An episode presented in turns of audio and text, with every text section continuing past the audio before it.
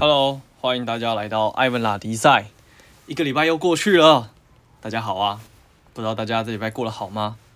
那我本人是没有过得很好啦，因为我眼睛得了结膜炎，然后呢看了医生也没有好，然后而且还从右眼传到了左眼，导致于我现在两只眼睛就是肿肿的，好、哦，实在是很凄惨。好、哦，那就是分泌物会很多嘛，然后看东西就比较疲。比较疲惫啦，然后就是呃看手机好像没办法常看太久这样子，然后反正我就眼睛眼就是一整天眼睛就是眯着，然后看看着别人，然后甚至我就是跟跟我们朋友约这个访谈，我就是一整个访谈下来就是眯着眼看人家，然后我的搭档都说你这样好像好像在鄙视人家，哈哈哈，哦或者是感觉是哦我好像随时要睡着的，但是其实没有，我专注力是够的。只是我的眼睛让我就是看起来就是这个呈现。好了，那嗯，还是得想办法赶快把这件事情处理好，好，不然就是我想说，呃，我就是平常要看书啊，然后看一些网络的资讯啊，然后要做一些事情的时候，哎呀，眼睛吼真的是很重要啦。不过这也呼吁大家啦，就是说有时候很多东西小东西啦，哈，你觉得不不以为然，可是有时候真的。它发生了一个稍微状况严重一点的时候，哎呀，真的是让你的生活真是很不舒服，很不开心呐、啊。好，好啦，那今天呢，Ivan 要跟大家聊聊些什么？呃，因为我就是开始了这个《原子习惯》这本书的导读嘛，好，然后就想说分享给大家听。好，那当然今天也是要来跟大家聊聊这个《原子习惯》这本书。好，那呃，我有发现我上一集是讲太久了，吼。就就讲很多，那这个出自于我很想要把完整内容分享给大家啦。可是我后来想想，因为也没有人给我什么回馈了哈，所以嗯，我就假想假想自己也是听众，然后就听就觉得说，哎，应该可以把重点更简易简化，然后让所有的东西更更更生活化一点，搞不好会比较好了哈。那反正。无所谓啊，反正这个 podcast 频道就是一个记录我自己的成长过程，然后跟自己的收获，然后也试着让自己呃保持在一个学习的这个专注跟轨道上。好了，那如果呃正在听艾文哈迪赛的听众朋友们，如果你有听到这里的呢，那当然也很欢迎跟着我一起呃自在成长，然后探索人生，探索自由。好了，那今天就聊到这个部分呢，它是。在法则一这边哈，就是说让这个习惯的提示显而易见哈，因为讲到前面嘛，他他有讲到说，其实习惯的养成它就是一个四个区块循环嘛，对吧？就是从提示到到哪里啊？到这个渴望，好，那内心的渴望被唤起之后呢，好，那在执行的过程中有所回应，那如果这是一个好的回应过程，最后得到你。这个习惯的奖赏，那自然而然这个回路就可以持续的怎么样行进下去。好，那所以讲回来就是说，呃，在我们的生命当中啦，其实第一个步骤就是最重要，其实还是要归纳于这个觉察部分啦，就是你有没有意识到自己？那你有没有意识到你现在在这条轨迹上面？如果有，那你是想做改变，还是想要保持现状？我觉得这个是所有改变的最大前提啦，就是觉察的部分。好，那。呃，但很多人吼，我觉得习惯某程度上有时候也是一种很可怕的这个模式啊。怎么说吼？当然好的习惯啊，那就让它自然而然继续跑，那没什么问题。最怕的是吼，就你明知道这件事情，你继续下去，长久下来其实也不会是最后的解答。我相信很多人内心都会有这个声音啊。好，那因为跟我一些朋友聊天的时候，有时候就会聊到说，他对这份工作可能不是这么满意。那不是这么满意的部分，当然有些人会觉得说啊，工作没有发展性啊，好，或者是，呃，就家族企业可能限缩他的可能，又或者是可能这工作通勤时间太长了，耗损了他大量时间与精力，又或者是可能嚷嚷工作怎么样怎么样怎么样，但是可能就是为了这个收入嘛，然后要让生活还可以继续下去，所以就还是怎么样啊，呃，礼拜一的早上起床。时间到了，那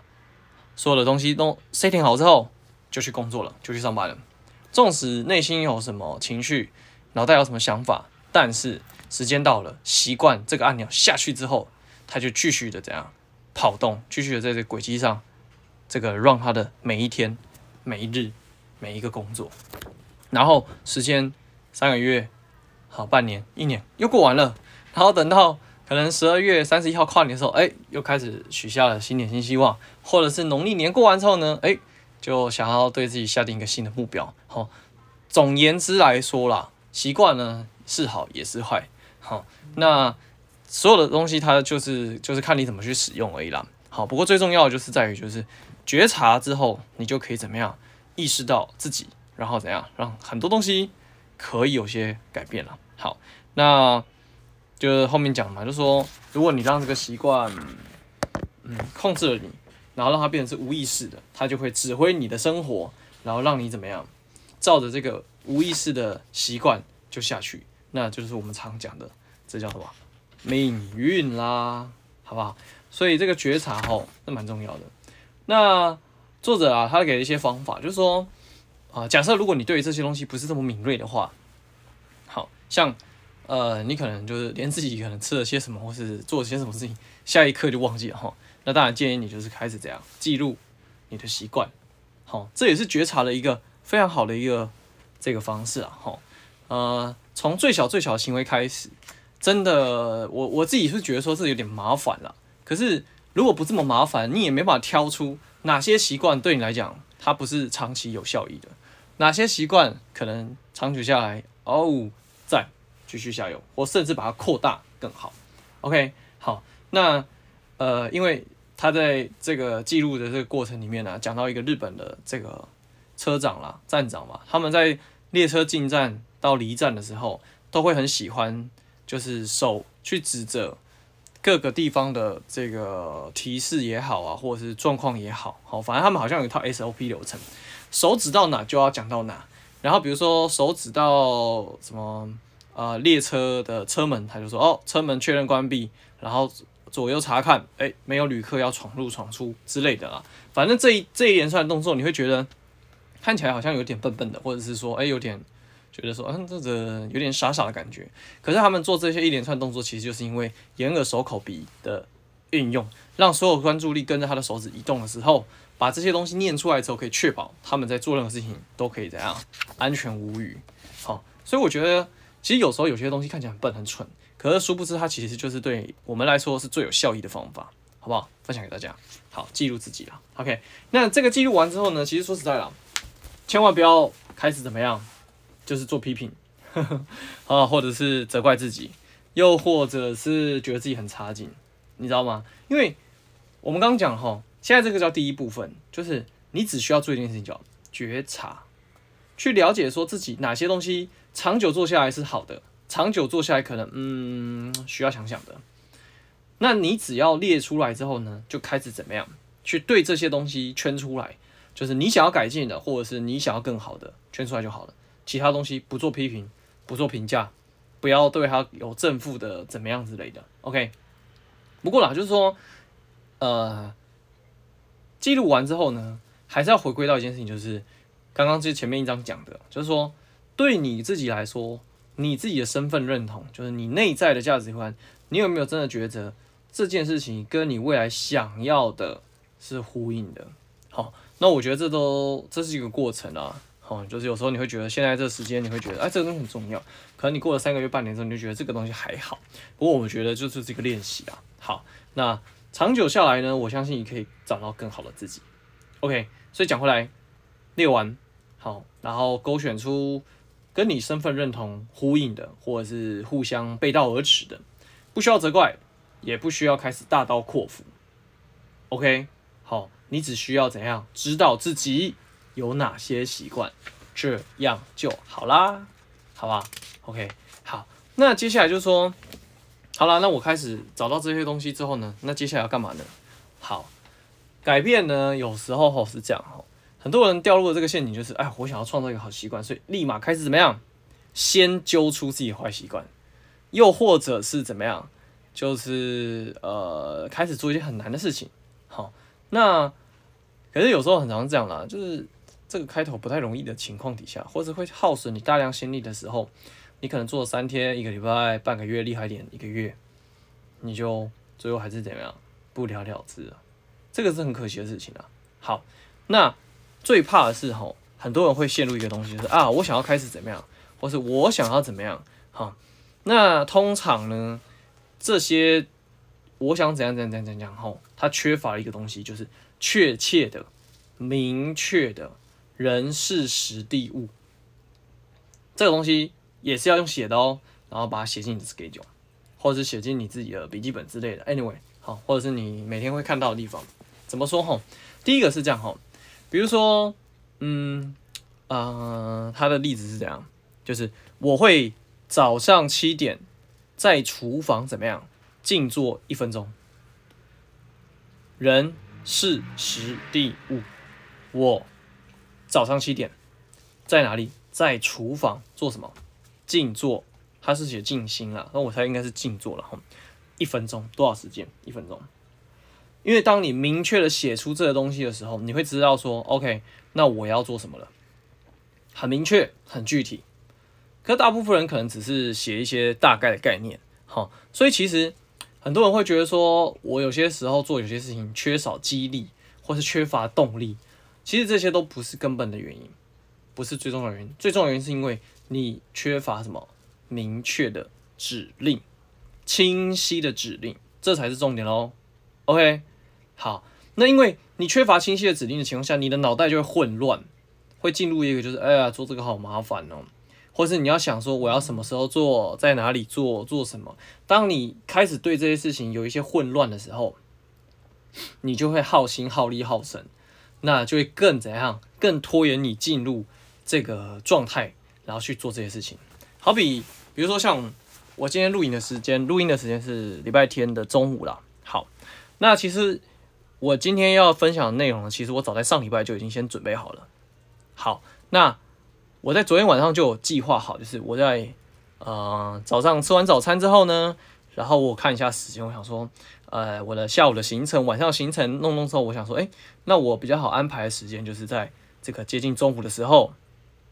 然后为了求方便，然后我也不要让自己很麻烦，所以我决定就在我住的地方直接开始录音。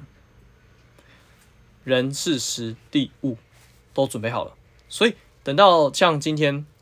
大概十二点的时候，我就直接怎样书打开，我的笔记打开，然后怎样录音键就按下去了。哎，这件事情就非常的轻松了，很明确，对吧？所以有时候是这样哈，当你不明确的时候，你就会开始去思考，那我今天要不要做这件事情呢？还是再拖延一下呢？好，甚至你知道，像我今天就是录这个这个。录音啊，我都还想说，哎呀，我眼睛现在不舒服，我要去翻这个书。你知道，我都已经明确的把人事史地物指出来之后，我内心还会有所犹豫，就是，哎呀，要不要就是停更一周好了这样子？哈哈，好，但想说，哎呀，我都已经把这个时间 list 列下来嘛，那我就做吧。好，所以你看哦，连我就是把这个明确的东西写下来之后，还是会犹豫要不要做不做。这个你看，所以有时候你知道，我们人就是这样啊，不要去挑战自己。你只要想好，哎、就是你确定你要在之前就想好你要做，然后就开始规划好，然后把它写下来。剩下就是时间到了执行，不耗脑，不耗心力。而且写这个东西有个好处，就是因为人是倾向于，嗯，对于自己下的承诺会想要负责任的一个生物，对吧？好，那当然只是说取决于这个任务的难难易度跟时间长短了。可是通常这种比较短的承诺。好，是很好被执行的。OK，分享给大家，好不好？所以当当你的这个要做的事情不明确，时间不明确，地点不明确，做什么不明确的时候，OK，你就很容易怎么样，让其他的小事情插入到你的身体，诶，插入到身体不是 插入你的 schedule，然后怎样打乱你的行程？OK，好，所以如果当你有这个好的 opening 的时候呢，明确的人事史地物之后呢，剩下的就是什么？第二件事情，习惯堆叠。因为当你这些事情有确定好了，很清晰了，执行了之后，剩下就是什么？开始在一个新的习惯，就是让后面这件事情可以因为你做这件事情之后去触发，然后继续往下继续滚动，让下一个行为因为你做的这件事情而被触发之后，可以它继续往下走。所以这个习惯堆叠呢，我觉得非常棒。怎么说哈？因为它就会很像是你可以做 A。然后接着做的 B，然后让这个习惯，让新的习惯绑定你原本在做的事情，然后让这个行为做完之后，因为你已经有明确计划了，对吧？好，剩下只是执行。所以当这个事情做完之后，你就很容易怎样往下一个行为去行动。我觉得是超棒的，因为这个东西建立在就是你不需要改变你原本的行为模式，你只需要做什么，就是先确立好你想要建立的新的习惯模式之后，然后让它清晰化之后，堆叠在你每天的 daily work，或者是你要呃你可能常常在做的事情之后，让它怎么样顺理成章的执行完 A，我就继续做 B，然后让明确的时间，好，就是地点、事情就是清晰，然后呢怎样？连前中后都要怎样清清楚楚，好，比如说他作者举的一些例子啊，呃，以运动这件事情来讲哈，他就说脱下上班的鞋子之后，他要立刻换上运动服。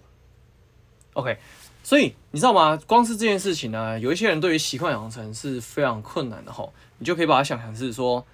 呃，因为因为因为你今天要运动。那你给自己设定的目标是，我当我脱下鞋子之后，我就要马上换上运动服。可是有人说，哎，可是我衣服还在穿上班衣服，诶，对不对？那你就要怎么样？我脱下上班的鞋子之后，你就要在你鞋柜旁边顺手怎样拿到你的运动服，立刻换上，然后把运动鞋立刻换上，然后接着怎么样，就立刻出门。可是这个运动服不会平白无故再放在这个鞋柜旁边嘛？所以它很有可能是怎么样？你在今天出门的早上。你就要先放好，可是有人会觉得说，哎，可是有时候早上比较忙啦，紧凑，那怎么办呢？那你就要在前一天晚上睡觉之前，因为你已经把运动这件事情放在你明天的工作项目里面了，所以你就要在睡觉之前把运动服整理好之后放在你的鞋柜上，让它出门的时候你还可以看到它，然后提示自己，哦，我今天要运动。你看，跟刚刚的提示显而易见，意见是不是就互相呼应了？好，所以把想要做的事情跟每天都会做的事情绑在一起。去做这些建立，哎，我觉得这真是一个非常棒的习惯，好不好？那下一个部分呢，是来讲，就是说，好，那很多人呢，就是说，呃，你让提示显而易见，然后让让这个计划，让这个时间点，就是明确，啊，人事时地物之后呢，他就可以对你的习惯很好的堆叠。那很多人都觉得说，哎，做什么事情要激励，好，就是干嘛干嘛干嘛之类的，哈。但是呢。有你知道他们就是去做过研究啦。很多人为什么呃成功人士可以更好的去做这些事情哈？不是因为他们意志力很强大，然后可以控制自己的意志力去维持一个习惯，而是他们在他们的环境底下已经设计好了，让环境的阻力降到最低，然后怎么样更容易去 push 自己，哈，去呃那叫什么随手可得好习惯之后怎么样？就更容易把这些东西就是变成一个 cycle，从提示到习惯堆叠。怎么说哈？呃，他举这个例子，我觉得很有趣。他说，呃，在美国波士顿有一个医院啦，反正他就是想说，呃，就是有一个负责人，他就想说，可不可以不涉及意志力跟激励的状况底下，改善数千名医院的员工跟访客的饮食习惯？哎，你看哦，饮食习惯啊。跟健康这件事情其实是很重要的，可大部分的人其实是无意识的。好，那可是你传统就是整天在那喊说什么蔬果五七九啊，或者是啊、什么嗯、什么一天一苹果啊，好，这个东西都诶诶、其实也是习惯了，哈，可是不见得会落实。可是重点它就变成一个口号，很像就是要激励自己了，哈。但他希望可以不涉及意志力跟激励的情况下，就默默的改变人类的行为。那他怎么做呢？哈，他就发现医院的自助餐啊，他这个从入口到结账处整个动线的安排啊，他只是做了一个小小调整。他就在结账的柜台旁边，好，因为原本结账柜台旁边，大家如果有去过那种量贩店啊、大润发啊，或者是一些卖场，你就会发现结账柜台上面是不是放很多的商品？好，那因为我本人。我本人应该算蛮奇葩的吧，就是我买完我该买东西之后，我通常不太会看放在结账柜台旁边的商品，有时候会瞄到了，但大体时候是不太去看。好，跟你去讲一件事情哦，它只是在这个结账柜台旁边，原本如果大家有印象的话，大部分都是放什么饼干、零食、促销商品，好，然后像烟也是放在这个服务人员的后面，他只是把结账柜台旁边的小冰箱，原本是放一些饼干、零食、糖果、饮料、汽水，换成什么？矿泉水，就这样。然后呢，他再把所有的饮料区都放上矿泉水。好，他并没有把所有的饮料都下架哦，没有，是只有柜台那边的冰箱的饮料撤换变成是瓶装水。但是其他的饮料区呢，就是除了饮料之外，也多了什么瓶装水。好，OK，你知道吗？三个月下来以后，医院的汽水的销售量下降了百分之十一点四，可是瓶装水的销售量上升了百分之二十五点八。然后他们就发现一件事情，好，而且你知道这个改变的过程啊，他并没有对所有的人、患者、访客讲什么啊，多喝水很健康啊，然后怎样怎样，没有没有没有没有，他只是怎么样让整个动线的设计，让你怎么样方便取得瓶装水。所以在这个情境底下，你就会发现说，哎，我们的眼，我们的这个他的这个饮食习惯就慢慢被调整了。那这个回归到这个这个原理，就是说，吼，我们人呐，吼，看到的东西很容易就对我们产生刺激，所以视觉是一个非常非常非常好的一个强有力的提示。也就是说，如果你身边环境都是充斥着饼干啊、零食啊、泡面啊什么巴拉巴拉之类的，你就很容易怎么样？就是拿到这个不健康的食物，进而创造不健康的饮食习惯，最后导致不健康的身体。所以让。你想被创造的好习惯，或者你想创造的好的提示，怎么样让它显而易见，让它很容易被看到